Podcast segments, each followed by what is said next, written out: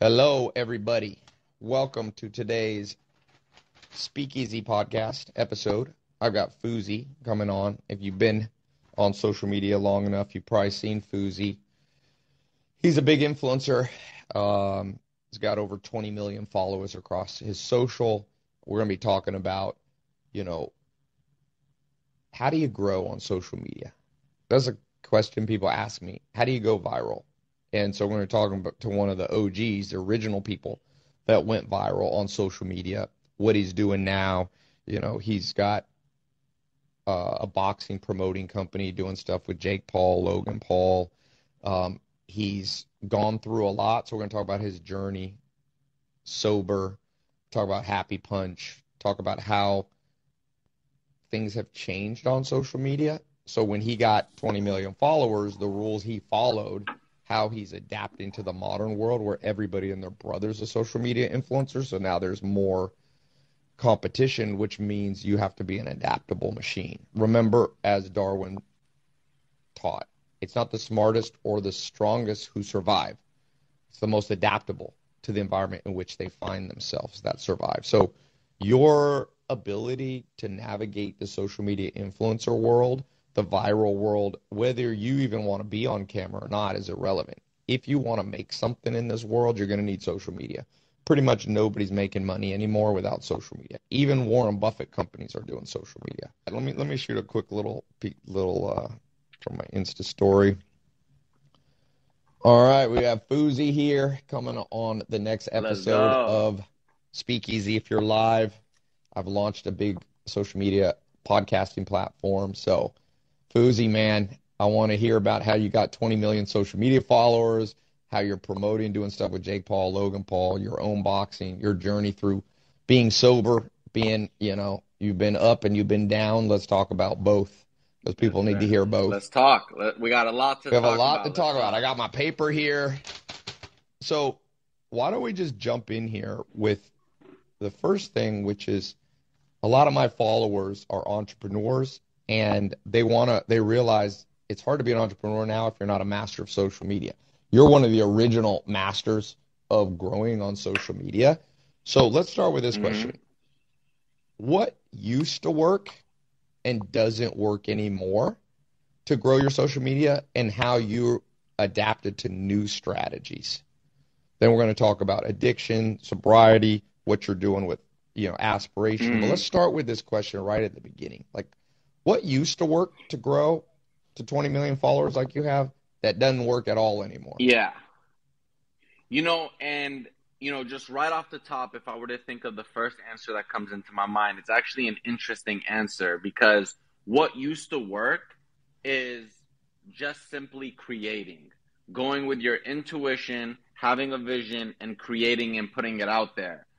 That was before algorithms and the system came into play because now you can no longer have a good picture or a good video ready to go and be like, I'm just going to upload this. Because now you have to strategize. Am I posting at the right time? How, when was the last time I posted? Um, are my followers active? So you have to you have to strategize so much more yeah. now within what you're doing. So when I started, because I'm an artist that lives with his heart on his sleeve. So my favorite thing to do was if I wanted to post three YouTube videos a day, I could do that before. If I wanted to post four Instagram pictures a day, I could do that before. But now it's as if like the algorithm and the system has a rope on my back and it's pulling me hmm. back because I can't even post, I can't even be as active as I want to be on my socials because of you know the powers that be and the system you're playing against. So it's like you're now battling against the algorithms, whereas before you could just do yeah. you. So you have to think now, like, is the algorithm favoring this eight second videos or 45 second videos? Am I on a topic? So Am I much. funny enough? I mean, I feel like it's a race to being crazier and crazier. Like, you know what I mean? It's like you used to be able to just shoot a YouTube video where you're sharing, but now if you look at what's winning, it's like some crazy prank or something like that. So that's interesting. What's your favorite social platform right now? What do you think? Let's say somebody's ha- doesn't have 20 million followers. I have 9 million followers across platform. Mm. They're not somebody who's already built early. And you, so you're, let's say you're starting all over again. What platform are you building on now? hmm So it's it's interesting because that question is contingent to 2022. Because in the past, I would say YouTube, because the reason why after I started in 2011, the reason why I'm still I can't walk out of my house without no matter where I go, no matter where in the world, I'm going to get stopped and Fousey is because of the the impact I had made on YouTube because YouTube was the epicenter of Yeah. everything back then. So the the the 10 million subscribers on FouseyTube, the 4 million on Dose of Fousey, the fitness channels, the podcasts I've done, my face is out there. Um and, and and that kept everything alive. So YouTube used to be the epicenter, and then I used YouTube to funnel into Instagram, funnel into my other social media apps. Now it's different. My favorite, bar none, was Instagram. And it still is Instagram for what I like to the the brand that I like. Like if I were to say where's my audience right now, I'd say Instagram because they have got a day to day update of my journey. Whereas YouTube, I might not have posted in six months. They don't know that I'm now sober. I'm now healthy. I have a boxing match coming this year. They remember what they last saw of me on YouTube. Instagram, they see me day to day. But that's still not the answer to your question. The best social media to start on that I give everybody now, Yeah. hands down, is TikTok. And I used to hate it because I used to be like, people would walk around like, oh, you know, I'm viral on TikTok. I got 1 million views. And I would be like, a million views on TikTok. Like, that's nothing to like, that's just like, my, my grandma Yeah. could get a million views on TikTok. So I hated it until I realized the benefit of it. And I was like, wait, why be mad at it if I could use Right. it to my advantage? Because a lot of the, you know, that's where people are right now. And that's where people are consuming so much. It's easy to get a million views. So let's run Yeah. those numbers up. So now any reel that I post on Instagram, I also post on TikTok. And nine out of 10 times, TikTok Yeah. numbers blow it out the water.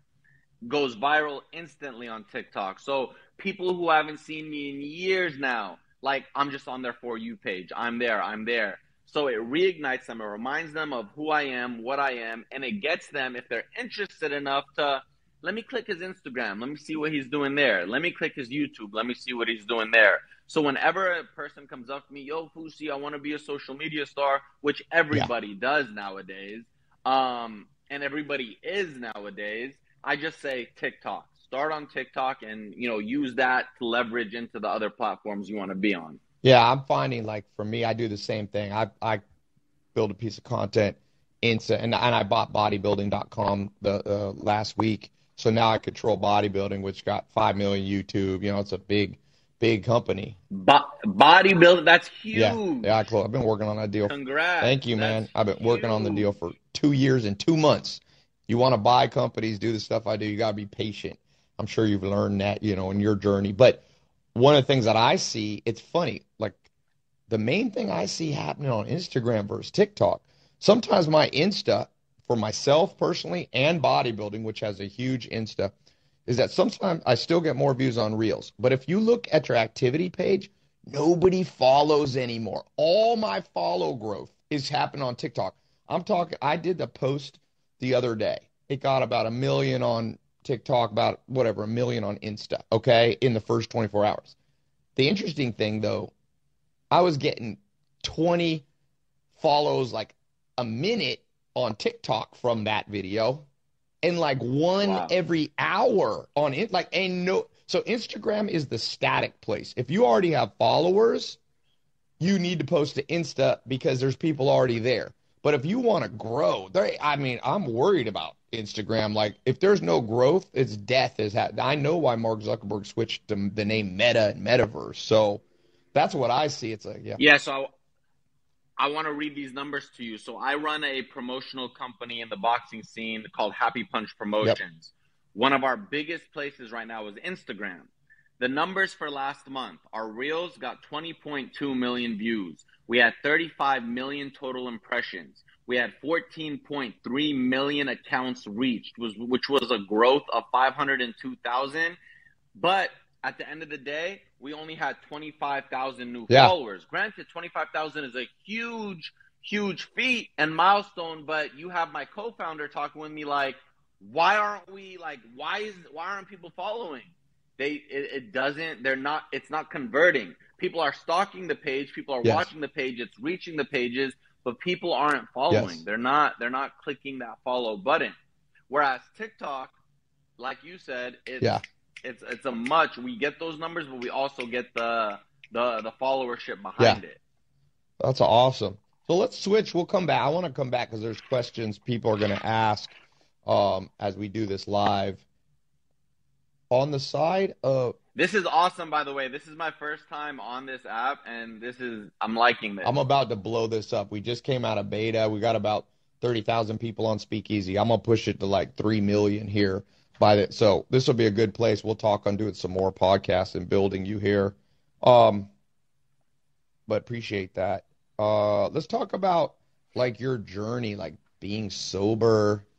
A lot of people in this world deal with addictions. My dad was a alcoholic and drugs, you know. My mom wasn't. It was interesting. Like some of it's genetic they've found and and Mhm. so my mom was like, "You know, Ty, when my when my mom and dad were married, they used to do drugs, right? Because my dad was a drug dealer. But my mom's like, I would do it, but the second she got pregnant with me, she's like, I knew it was bad for the baby. I stopped overnight. My dad can never stop. So I've been around people who are like sober, like my mom, Mhm. and not addic- and I've been, you know, my real dad, um, and that ended up really killing my dad in the end was all the re- repercussions of drinking a lot, more drinking more than drug. My dad always said, I only do the, the healthy drugs. So he do weed, mushrooms. He's like, I don't do anything that's Mhm. man-made, you know. Mhm. But still, alcohol's pretty man-made. And so what's kind of like through your journey through soberness or to soberness, Mhm. if somebody's listening and they're struggling with any kind of addiction, like if you had to start by saying the simplest piece of advice that's practical for somebody struggling with any kind of addiction, what would be your advice to them? this is this is an interesting question because like and, and it's funny because you're asking me on the spot, so it's just the first thing that pings in my brain. Yeah. Um, I don't know if this would be a controversial take, but these are these are things that I literally told myself on my journey. So I say I don't say them to like condemn. I like others. controversy. I'm controversial, so say the controversy. my my simple take is like I have for example, um I used to vape 24/7. Whether it be on an airplane, whether it be in a doctor's office, whether it be at my grandma's house, whether it be on this podcast, you would you would you would have me vaping. So, whenever anybody is wondering like you know, what is wrong? What am I doing wrong? You know what it is. You know what it is. You know what your issues are because you're using those vices every day. Um, and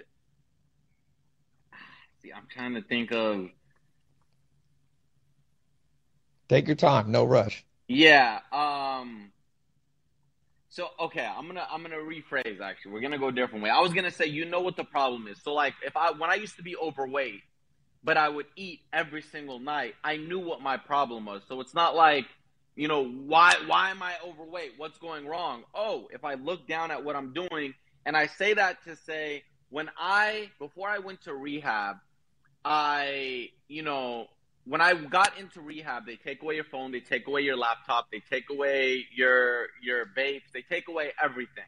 So what I started doing while I was in rehab was going to sleep at a normal hour, waking up at a normal hour, eating at a normal hour, um, not vaping. And what I started noticing was I started feeling better. I started getting energy. I started being happier. So when I look back at the way I was living in LA before I went there, I was like, okay, let me break this down to myself. I wake up at about 4 p.m. The first thing I do before my eyes even open is hit my vapes to get that initial, like, ah. You know, I stay in bed for an additional two hours. I start ordering junk food. I probably watch porn and masturbate. I might end up going to a massage parlor and getting some, you know, extra services. I go home. By the time it's like midnight, 1 a.m., I start eating again. The last thing I see in my eyes is porn before I close my laptop. Last thing I do before sleeping is hit my vape. I wonder why I was so miserable. So it's like when I started looking back at how I was living as opposed to what I was doing to like I used to think I needed uh, Adderall to give me natural human energy. Now, with sleeping good, you know, not vaping, not taking any substances, eating well, I have so much energy where people now think I'm on something all the time. They're like, what's right. this guy on? Not understanding that now I unlock the natural energy that I thought I, you know, that I thought was taken away from me, even though I'm still so young. And the last thing I want to say before, because I'm this is kind of all over the place, but I was begging my audience to like, uh, you know, join. I, I tell everybody I know to not vape because that literally it destroyed me. Vaping destroyed me. We think that vaping is to alleviate our anxiety, but it's actually induces our anxiety and just makes everything worse. So one guy hit me up and he was like, you know, Fousey, I can't stop vaping. If I don't vape, I don't go to sleep. He was like, What should I do? I said, A sleepless night isn't going to kill you. You're going to be uncomfortable. You're going to hate it. But if you know that you can't sleep without you vape, then you're always going to need that vape to be able to get yourself to sleep. But if you actually wanted to quit, go that sleepless night. Go two sleepless nights. It's not going to kill you, but go through that moment of uncomfortability to get to the other side. Just like when people do on harder drugs when you know they're going through their withdrawals. Yeah. So it's like the success of quitting something requires the sacrifice and requires the pain and everything else that you know that comes along with it. So one of the things you're saying is like go back to nature, which is like na- natural environment. Very few people stayed up till four in the morning. You didn't have electricity. Sun got dark. Uh, sun went down, got dark. You went to bed. So getting to bed a mm-hmm. reasonable mm-hmm. hour. Yeah, you know, stuff like vaping, weed, all this. You know, I have six brothers. One of them's a heroin addict, sadly. Uh, nicest guy in the world, but struggled with that since he was really young. It's like, do the little things right. Because everybody's kind of like, what's the massive thing that gets my life on track? It's like, there's a book called, you know, Make Your Bed. It's like, get in a little habit where you get it right. I read that while I was actually at my last stint in rehab, and that impacted me greatly. Yeah, it's by a Navy admiral, and it's just like start building micro habits. I have a professor, uh, mentor, uh, Professor Baumeister, and he's a famous professor, and he wrote a book called Willpower. Like, and one of the things he says with willpower is just what you say. A lot of people go, okay, I'm struggling with food, sex, drugs, rock and roll, all that kind of stuff. So the way I'm going to fight it is just like go, uh, I'm going to have more willpower. But he's like, willpower is weak. So he says, for example, at night, you have less willpower because your brain is tired. Mm-hmm. So go to bed because if you stay up till three in the morning, you're more likely to eat junk food late at night. So simple mm-hmm. pivots and habits actually fix the big stuff. There's an old saying little leaks sink big ships. The Titanic mm. was a huge boat, basically the biggest passenger boat in human history, and it sunk with a little like six or twelve foot hole in it. And so your life, mm-hmm. if you can go back to nature, Freud, Sigmund Freud, the psychologist, wrote a book, Civilization and Its Discontents, and he basically said modern civilization causes a domino effect of a lot of problems. Like you said, there used to not be porn if you if you have if every dude knows on their phone they can access naked beautiful women, it's tough for people to fight that, right? That willpower. So a good thing is like you said, I tell some people, go on one of these wilderness um like survival camps where you got to leave your phone for a week. All of a sudden, you're back mm-hmm. to nature and it becomes now it'll be mm-hmm. like you said, it'll be hard for that first night to sleep because you don't have your vape pen you don't have your phone, but all of a sudden you get tired because you're chopping wood all day. Like go back to nature. You'd mm-hmm. be. It's not the end all be all, but Yeah, that's that's interesting. All right, let's come back to that in a second. I want to go through and talk about Happy Punch and being a promoter. Yeah. We know now like boxing has blown up. Conor McGregor went from MMA, switches over to boxing. Logan Paul, Jake Paul, Mayweather fights Logan. Like I, I've known you know Jake and Logan for a while, um, and and it's just insane how combat sports now are the thing. So, how'd you get the idea for to pivot? Like, all right, Happy Punch. Let's talk about you got a fight coming up. Can't say who you're fighting. It's a surprise for everybody. But tell me about your foray into this MMA combat world. Okay, so you know, YouTube boxing became a thing um, in the UK. Right. Uh, it was when Joe Weller uh, had a fight, and then after that fight, called out KSI. KSI Joe Weller happened. KSI wins, calls out any of the Pauls. Logan Paul, Jake Paul, I'll take you on it. That was the that was the explosion. Um, so now it makes sense that like when when two influencers are fighting, it's more than just them fighting. It's two fan bases amongst right. each other. Um, and it's like, no, my guy's gonna win. No, my guy's gonna win. And it's just it, it creates the banter for itself. And then in the ring, it's like it's peak entertainment. So last year, I actually was involved in a boxing match before.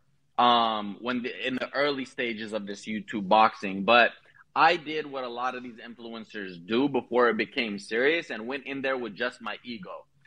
Because my ego as an influencer was so big at the time before I killed my ego, where I was like, you know, I could do whatever, nobody can stop me. I, am going to beat this guy up. But I'm saying that with no skill to back up what I'm saying. I just said that with straight ego, and I got annihilated. Who'd you fight? Beat to the this gentleman named Slim, another YouTuber. I had one month of training, um, knew nothing about what I was doing, went in there in London in enemy territory and got annihilated. Yeah.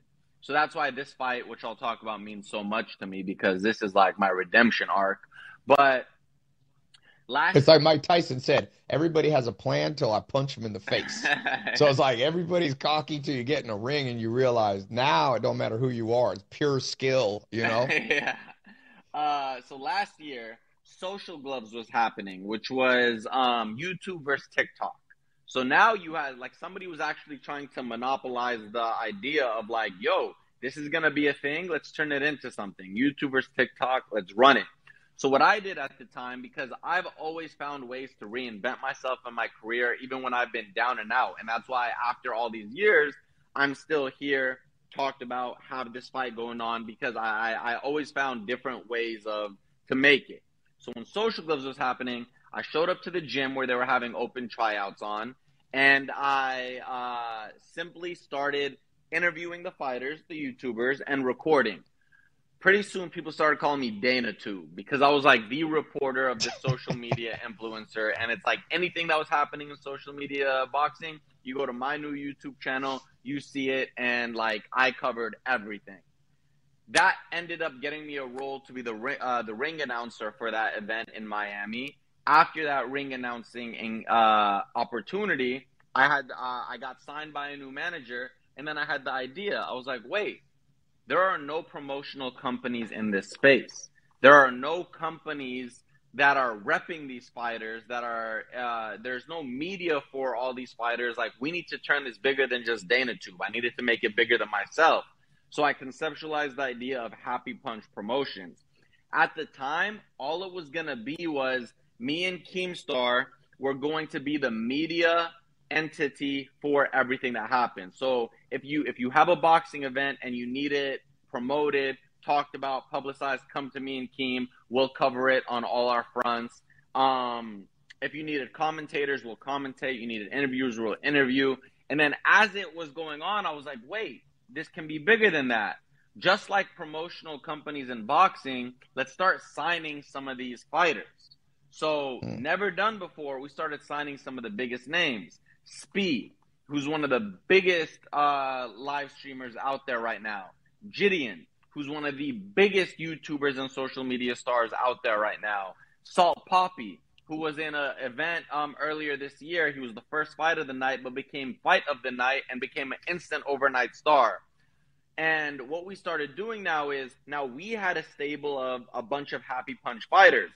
And any event that's happening comes to us of, hey, who should we put on our card? How do we promote? So now we're all in one package. Boom. Put so, so uh, put Salt Papi on, put Deen the Great on, put Jidion on this fight, put Fousey on the fight. Keem will handle the commentary. We'll do the media publicity on this front. And now it's just like a well-oiled machine that like eh, it's become the go-to spot for influencer boxing. Um, hmm. I I think it's going to be cap like we're early in on this. Like nobody nobody has done what we are doing, and that's why we we're establishing ourselves to be the go-to spot. And that, like with those yeah. numbers that I read earlier, like people are it, they're receptive to it. it, it it's being it's be, it's going according to plan. Did you say that again? Hmm. Yeah, it's a, I mean the bit that business people are underestimating. You look at the fight numbers on some of these influencers fighting and the pay per view numbers. It's like boom. It's like competing with like UFC numbers. You know, because so, UFC, yeah. a lot of UFC people don't have big social media followers, especially, but but everybody you could put on a card, even the undercards, you could be getting people that have two million TikTok. You know what I mean? So it's an interesting business strategy. Yeah, for example, like August 27th, it just got announced. KSI is making his return to the ring, and his last hmm. opponent hmm. was Logan Paul at the Staples Center. He fought him twice. Yep. So KSI, the king of the UK, now business partners with Logan Paul and Prime Hydration and all that is returning to the ring in the O2 Arena in London on DAZN. Hmm. Like wow. the, the the magnitude of how big that event is going to be. Fighters and fighters who do this on a daily basis, like this is their blood, sweat, and tears, couldn't pay for that kind of promotion and publicity that sure. this kind of card is going to have because uh, uh, alone with the 20,000 venue that's going to be instantly sold out because his pre-sale tickets sold out instantly. DAZN, like especially with it being KSI, millions of people are going to tune in, and that's before all the views pour in to the TikToks that it's going to generate, the YouTube that it's going to generate, the Instagram that it's going to generate, and all for an influencer. But the yeah. good thing about it now is, and you know, Jake Paul has already been the proof to the pudding to show that like it's not boxers can't look at it anymore and be like, oh, this social media stuff is you know it's a joke because these influencers are now taking it serious. Yeah, they're not just going out there to you know do a, a joke of the sport and do they're doing they're training like professionals. They're doing yes. all they can as professionals and they're they're pulling the numbers.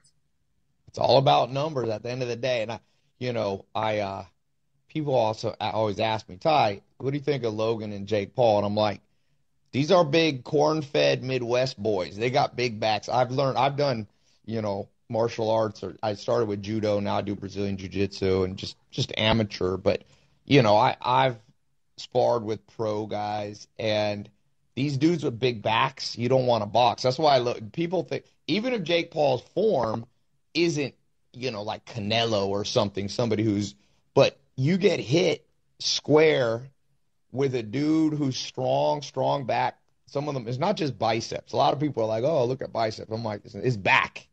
You got to and being strong thighs where you're planted strong. So I always tell them, you don't want to fight the, you know, Jake. Jake's put a few people to sleep uh, that are strong dudes. So are you? So let's talk about healthier because, like I said, I own bodybuilding.com and I, I like talking mm-hmm. about training. My dad was a pro bodybuilder. Um, what's your walk us through a training day? You're taking this seriously. What's the day? Mm-hmm. What's the cardio? What's the weights? What's the technique? What's kind of your breakout? What's your you know your routine? So are you asking for me as in my boxing training camp or me in general, just my yes. training healthy? No, boxing training. Let's talk about boxing training camp first. Okay. Um hopefully my opponent isn't watching this cuz every Okay, don't say all the confidential stuff. Just give a big, big, big picture. Okay, don't get too okay, confidential. Okay, I don't want to mess up the fight. I don't want that responsibility on my shoulders. But like, what's the general it's, thing? Like, are you doing literally so? You know, twenty percent, an hour of cardio, an hour of weights. So first of all, you know, a lot of, all, it's a it's a it's a full time investment. It's like if you want to do this right and you truly want to do it's a full time investment. There's like there's no more hanging out with friends. There's no more um, having time to do your hobbies. One, even if you wanted to, you couldn't because you're walking around so angry and so stressed and so like you know built up that you couldn't do that.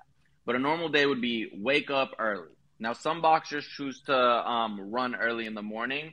Um, I personally don't, um, and it depends on your preference of what you like. Because I like all my initial energy to be exerted into my training, my boxing training session that day. So then I'll do a full, uh, full blown boxing training. Um, it starts with jump rope. I'm not gonna say the amount of time for jump rope, but it's an insane amount of time to jump rope just to just to warm up into the training. Then you go into the fundamentals, whatever we're gonna do that day, whether it be bag work, whether it be mitt work, um, whether it be you know feet work, whatever it's going to be, and then it could end in a, a full blown sparring uh, sparring session where you know you're you're go like what we're doing to prepare is harder than the actual fight night of the fight because it is so grueling and so difficult. So you'll you'll go for sparring, which in my case I'll get my ass beat, um, and just whooped on and, and break into the core. So by the time that's done, the time is like two o'clock, and you know normally it's like okay, let's go home, let's do something. All it is is take the one two hours that you need get a quick meal in because now the biggest thing is I use food as fuel as opposed to use fuel, food for entertainment and to like mitigate my whatever feelings I'm feeling, frustrated, stress, whatever I used to eat. Now food is fuel. So if I need I, I need food for fuel, I'll eat, I'll get ready, I'll then go back to the gym. Then it's strength and conditioning. So then it's working on those thighs that you talked about, working on those back that you talked about, working on, you know, just what what am I lacking on? What do I need to fix? Is it my hips? Is it my legs? Is it is it my back? Like what based on my sparring and my performance that day, what do I need to work on? And me yeah. being the crazy person that I am these days, even after that, that's when my runs come in. So after all that, I like to end my night with a run and that could be anywhere yeah. from it could be a speed run that day, so an hour of a speed run. It could be eight miles that day. It could be twelve miles that day. But I'll run. By the time I'm done, I'll put another meal into my body. It's time to go to sleep with all my aches and bruises. Wake up the next morning and do it all over again.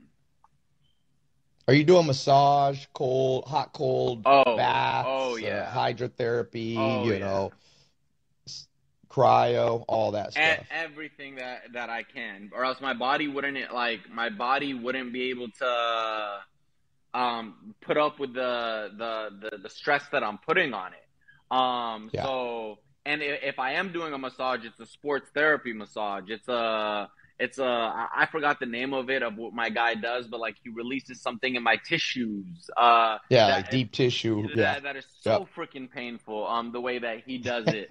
Um, the coach put, makes us sit in the ice bath for 15 minutes, where you know you you you rethink your entire your entire existence and why am I Come to this? Jesus bath. You're like, And then cryo, um, vitamin IVs, like anything and everything to just you know help you know get yourself to be able to perform at the the heights that you're performing at. So, diet for a second. You hit on it. What's the food that like I Michael Jordan? There's a famous biography of Michael Jordan. Before a game, before a basketball game, he would eat a steak. He said the only thing that could fuel him was a steak. Now you got vegan athletes.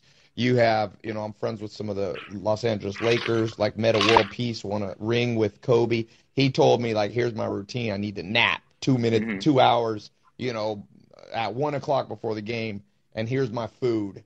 You know, he likes salmon and fish and stuff like that. Like, what's your go-to food that makes you able to train at a high level? Okay. And this, I, I, I, whenever I speak to this, like you said, I want everybody to know it's whatever works for your body. Whether it's Yeah. being a vegan, whether it's being a pescatarian, I don't even know all the names of things, but whatever works for your body. Because, like, when I tell my brother, who's also, he loves lifting at 40, he transformed his whole body. He was obese with kids, but now he's ripped and shredded. You know, when I tell him my diet plan, he'll tell me it's bullshit and explain why his is better. And then if I take his diet plan and go to somebody else, somebody else will take their time explaining why my brother's is bullshit and why theirs is better. So at the end of the day, it's whatever works for you. So me personally, what I have found is, and this has been the number one. I, have I've been a yo-yo dieter my whole life. I'll be I'll be ripped and shredded. I'll be fat. I'll be ripped and shredded. I'll be fat. And I can explain that if you'd like because that goes into the addiction and what I was trying to fix by fixing my image without fixing what's on the inside. But what I have learned is carbs are the devil. Sugar is the devil. I used to think, oh, I need energy. I need carbs. So let me eat some bread. Let me eat some rice. Let me do this. Let me do that. When I tell you that when I eliminated that from my diet completely, any sugar, any sugar, let alone processed sugar. So first I started with keto. I just started with meats and I started with healthy fats. And immediately I started realizing, holy crap, I don't feel as sluggish as I used to. My brain isn't foggy. I have more energy than I used to than when I used to eat a big, uh, you know, carb loaded meal to give me energy to work out. So I started learning how to access the fat storage that, you know, that we have for energy. My body started adapting differently. But when I was doing that, I always used to tell myself, ah, oh, but I miss fruit.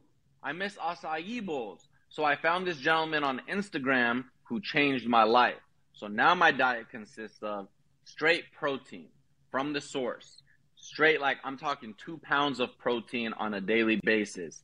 And I'm the, the thing that I don't put on it is I don't put the the the teriyaki sauce with all the sugars and the added sugars and everything. I'm talking just salt and pepper. And if mm. I'm gonna use something, I use butter, not even oils. And um, then I get my fats. I'll have my avocados. I'll have my eggs. But the best part about it now is I get all my carb sources and my sugar sources from a natural source, which was given to us from the day you know we've been out here. Is fruit. Mm. I a ton of fruit. Now I eat as much fruit as I want in a day, and I have never felt better. My body has never looked better. I've never performed better. So uh, when I walk into a grocery store now and I see something with additional added sugars, to me it's an, an immediate toss out. Let alone huh. if it has sugars, I, I, I should toss that out. But some days I'm like, okay, I'll allow myself to, you know, have this or have that.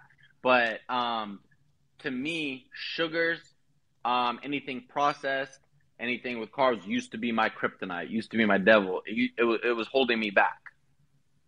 I like that. So basically, you're getting your meats and your and your fats from traditional keto, but you're throwing in the fruit, which has the fiber, the pectins, natural, and then that gives you a little bit of carbs. I like that. I'm gonna try that. I like that. It's it's it's basically like when you, when you talked about oh before porn was a thing and the sun went down, like people had to go to sleep. Right. So I eat what what we used to have back in the day, like an animal based diet. So yes, protein comes from the animals. Um, eggs, uh, fruit comes from nature. You know, it comes from there. So everything that I have is stuff that was is actually like here for us already in the earliest of civilization before we started going into factories and turning you know these crazy things and being like boom eat this yeah. boom eat that like when I go into a grocery store now and I see some of the things on the kids aisles for children, and you oh, grab it and you look at it's and you wonder like I, it, the system is set up for us to fail. Yeah, I tell people it's that one ingredient diet where it's like apple. What's the ingredient? An apple. It's a steak. One ingredient, steak, cow. And the second that ingredient list starts to grow, now you're going away from God, nature, and you're going into the man-made, mm-hmm. and man messes up more stuff than they fix. Um, let, let me. I Brookie, start... Brookie just go ahead. Brookie yeah. just asked an important question. She said, "What about clean water when a lot of it is sold in plastic bottles?" Yes. So uh, a friend of mine, Roman Atwood, actually put me on because I, I drink water like it's nobody's business. I'm talking one training session, I'm already done with my gallon, and then I'm on to my second gallon of the day. And one of my friends actually put me on is no, don't drink out of plastic because you know everything that's coming out of the plastic. So what I do now, because obviously I have to be realistic for my own self, and I can't get like as of right now a giant thing to make my water in my house. So even if I do buy it out of a plastic bottle, I pour it immediately into my metal jug and I carry it around uh, that way. Um, hmm. Yeah, but water is water is. I actually do water fast. Like right now, I'm on a water fast. You saw me drinking black coffee, but when I'm on a water fast, I allow black coffee, no cream, no sugar. So from now until Monday morning, I'm not eating a single thing. Oof, that'll lean you right up. Not a that'll lean you right up. Not not only that, but it discipline it disciplines me. It resets my body from using the carbs that I may have in my system and whatever for energy and adapts me to using my fats and I actually like I perform better. I'm more clear and I don't waste any time of the day thinking what should I eat today? Did I eat today? Do I have energy? Because I end up having so much more energy this way. It's insane. So, question on that because people are loving. I saw a question. Let's start to do Q and A. By the way, um, as we get to this part of the show, so I'm gonna go back. If anybody has questions, let on any subject for Fousey, myself. One of the questions that caught my eye here: What do you? What's your take on things like sweet potatoes for carbs? Do you do any potatoes or sweet potatoes? Or just fruit? I I don't. Um, and the the gentleman who I follow on Instagram, like that's who I usually uh, tell people to defer to because I don't know the sweet science of why he doesn't do it and why he doesn't allow it. But um, I don't do any kind of potato. Are you allowed? Can you share um, his uh, Instagram name, or is that okay? Yeah, yeah. His name is Carnivore MD. Oh, I know him. He's the he's like a doctor. He always is without his shirt, like he's in the grocery store. I'm like, bro, you might be getting yeah, thrown out of yeah. a few uh, Whole Foods here. But uh, and he just goes bullshit, bullshit, yes. bullshit. Like his number one shirt says "Kale is bullshit." so like he just. I like boy that ain't gonna make you popular yeah. in L.A. Hollywood is king of kale. All you had to do is say kale. Sometimes you know my mom's vegan. I got her to be vegan, even though I'm not vegan. I, I like to cycle through different diets. I think that's healthy too.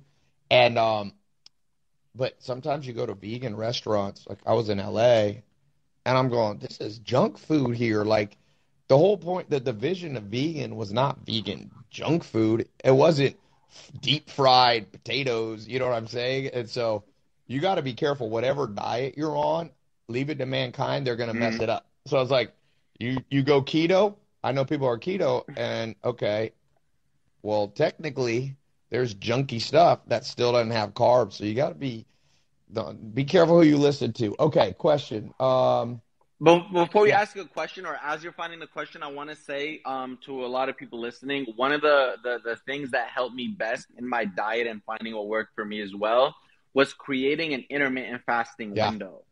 So when I when I didn't have a window, I'd wake up in the morning and I'd start eating. And then after a couple of hours, you tell yourself, I need to eat again, I need to eat again. And then at nighttime, before you go to bed, you find yourself snacking. If you discipline yourself to a window, whether it be an eight hour window, a six hour window, like let's say you eat from 12 to 8. If it's before 12, you know automatically it's before 12. I can't yeah. eat anything. If it's after 8, you don't have to worry about, oh, I need to eat, I need to eat. You don't have to eat anything.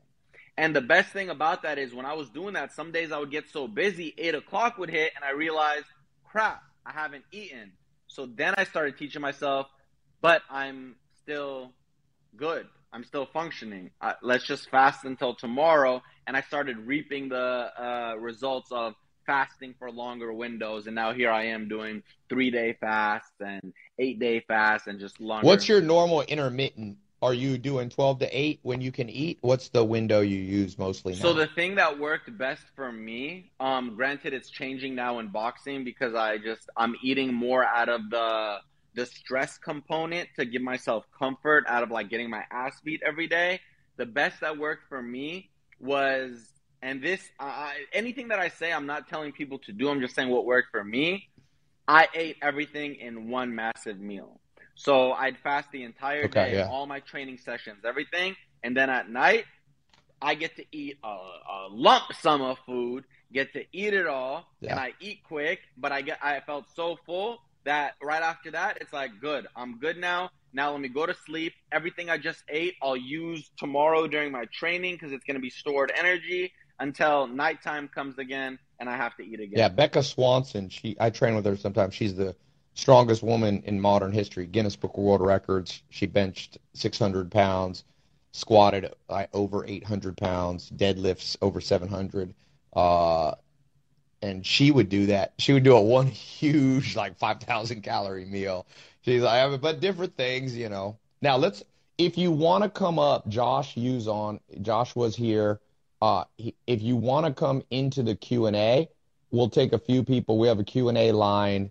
If you want a Q and A, I want to say something about yeah. your audience. Your the, what I've noticed from this app, like you asked earlier, what's your favorite app? And there's so many apps I hate because of how toxic people are in the comments this is such um and granted it's the energy you put out and what you've curated and stuff but to everybody listening right now you guys have have been great in the comments asking real questions taking uh like you, you like you're, you're real normal people with like you're not there to send out hate or negativity or toxic energy and it's very much appreciated amongst all the apps that literally you know destroy the brain. Well, I appreciate it. I hope to get you. I want. Well, I want to talk to you offline on being a part of this because I'm just coming out of beta. We got all the tech done, and it's a bad. It's a scalable app. So if you have a question, um, Josh is going to add some people to the.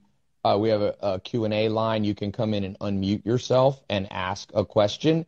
Um, Joshua will moderate it, but and I'll also read some questions on the actual uh, if you're too shy to ask a question live.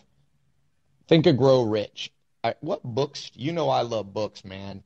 What books, if any, you know, some people are motivated by books, some aren't. But has there been a book that that you look back and go, Elon Musk says he was super depressed as a teenager and he read the book uh, Hitchhiker's Guide to the Galaxy, and it made him realize there's more than even mm-hmm. Earth, and now he's building SpaceX and he said I was a pivotal book. Any pivotal books we should be reading that you like? Well, the, there's two. The first one is going to be generic and very simple, but at the time of reading, which was early on in my career, changed my life dramatically. And this is before social media took the turn. Like when I used to be on YouTube on like my blogging channel, when I used to talk about depression, it was at the point where depression was still taboo and people used to say they were young and they were you're lying about this. You're lying about this for views. It's not real. And whenever i used to talk about manifestation and the law of attraction they used to think i was a lunatic.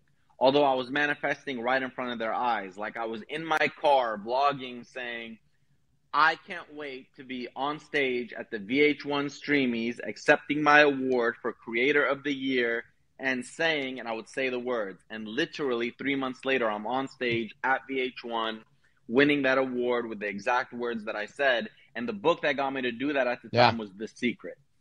Like just early on, my first my first dive into manifestation and you know, The Secret just opened my eyes to literally becoming what I'm thinking. Like and wondering like why is so much bad happening into my life? But then when I look back into my uh, into what's going on up here, being like, oh, I thought that into existence. Uh, you know, I, I'm I'm creating this reality for myself. You know, how do I expect to be skinny if I'm walking around telling myself I'm fat, I'm fat, I'm fat, I'm overweight, I'm overweight? You tell yourself you're fat and overweight, you're going to be fat and overweight because that's what you told yourself up in here. What you think is what you become. What you what you think is what your reality becomes. But the second greatest book that ever impacted my life, especially with my crazy journey of, you know, finding finding this version of myself was The Monk mm, Who Sold His yeah. Ferrari.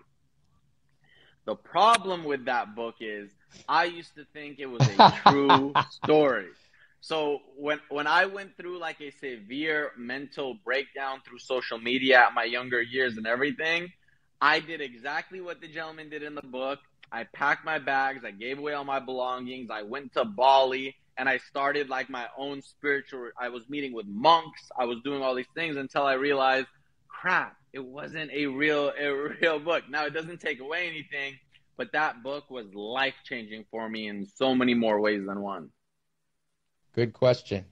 Mental training. Yeah, so so yeah, that's a great question. Yeah, and and mental, especially in boxing, is so important because I could get my physical like as great as I want. If my mental isn't right when I step in that ring, it's game over. And that's why the first thing that I did actually in preparation for this return to the ring that I'm making is I got a breathing coach and I got a meditation coach um, who do, who's been doing sound therapy with me and just you know uh, working on my breathing and be able to get myself into the state that I need to be in. Because I remember the last time that I stepped into the ring I blacked out before even walking out to the fight because I had just lost myself. The adrenaline took over and I had lost myself. So now I'm doing I'm doing the breathing work. I'm doing the the the meditation work um and for myself every day because my it's so jam packed I can't get myself to that's usually just one to two times a week. Um, i give myself time to meditate and do a breathing practice that they have trained me to do on a daily basis to just always get myself back to that you know that that, that center place that i need to be before i go into a day of training. Um, because I, I i already know what's going to happen when you know the fight is when i'm backstage for the fight there's going to be, you know, at 20,000 people streaming their their lives out, millions of people watching on, and if I don't protect what's going on up here, I'll get lost. So I already have my breathing strategies and my meditation strategies and everything getting me ready awesome for that answer. Moment. Yeah, what's give us a give us a short version of like what are you like at one? Where are you at at six? Where are you at at twelve? Like, what's that story?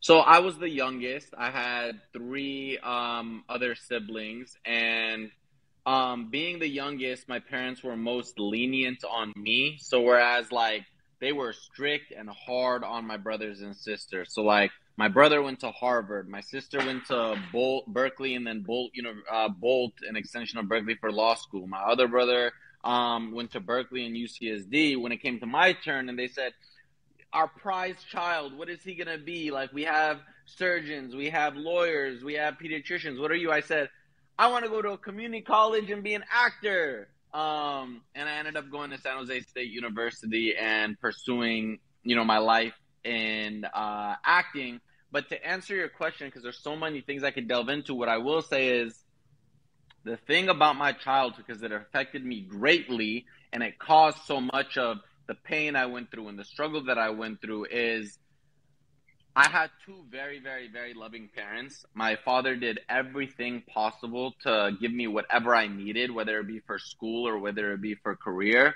But the one thing that, and this is of no fault to him, this is just how he grew up and what he knew. He wasn't a father in the aspect of, I've never heard him say, I love you. I've never heard him say, How are you? If my phone rings till this day, I know a, uh, a bill or a check accidentally went to my parents' home in San Diego, and my dad's calling me about that, or is calling me to see what my financial situation is looking like.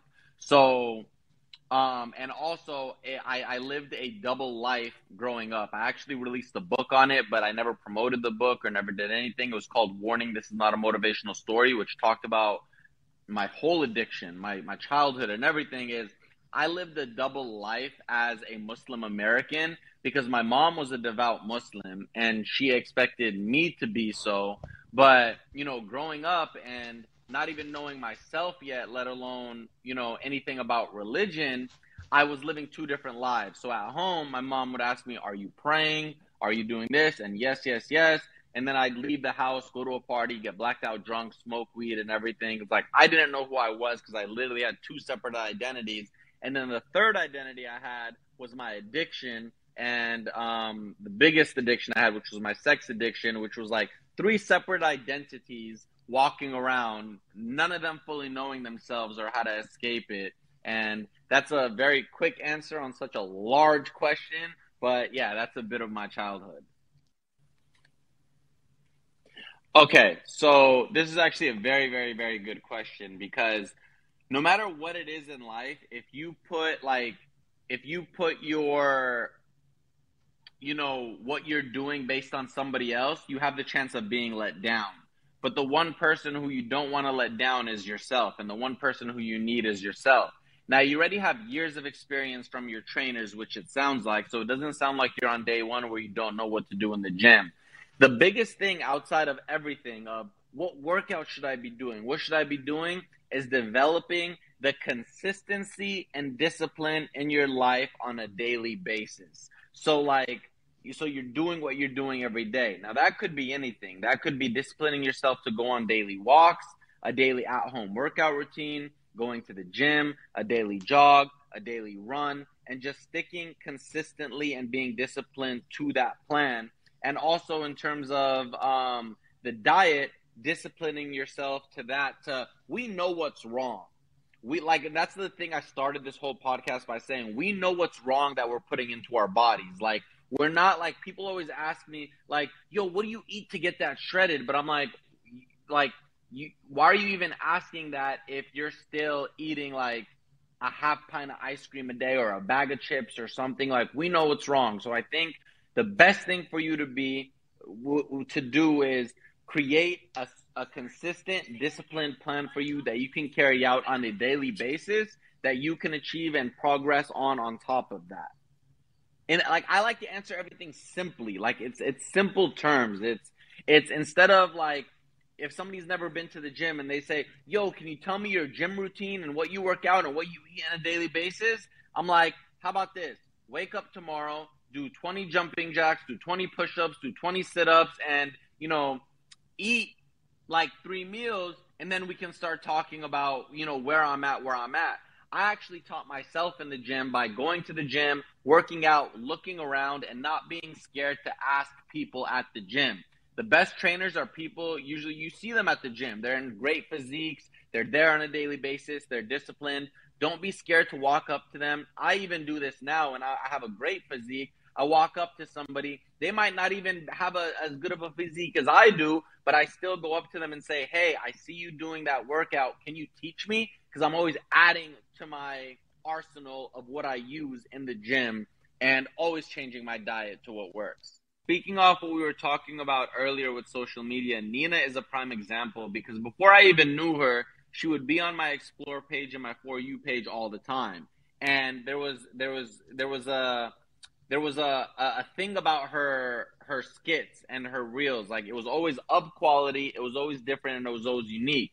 But the thing about Nina that always worked is from that day, from before I knew her to today, she's been consistent, disciplined, and stayed to the plan and followed through on it every single day. So it's like her followers know when she's posting, what they're getting, what kind of content they're getting. There's been like no diversion off of the route that she's on and the success speaks for itself because her numbers have been growing. Um her i'm not even going to talk about uh you know the brand involvement of what she's done and you just see it growing. And because she stuck to the plan and stayed consistent and followed through which is the biggest thing you can do on social media. Because just like diets a lot of people do it for two weeks say i'm not getting any results and then jump off the wagon and you know don't even give it time to come to fruition. But whether it was working or not working she stuck with it and now it's working as clear as day. Be so good your haters eventually ask if you're hiring. Some of those people are going to try to hire you as their boxy trader. All right my man i'm going to end the show. Thank you all. Follow Fousey on speakeasy and his other channels. Talk to you all soon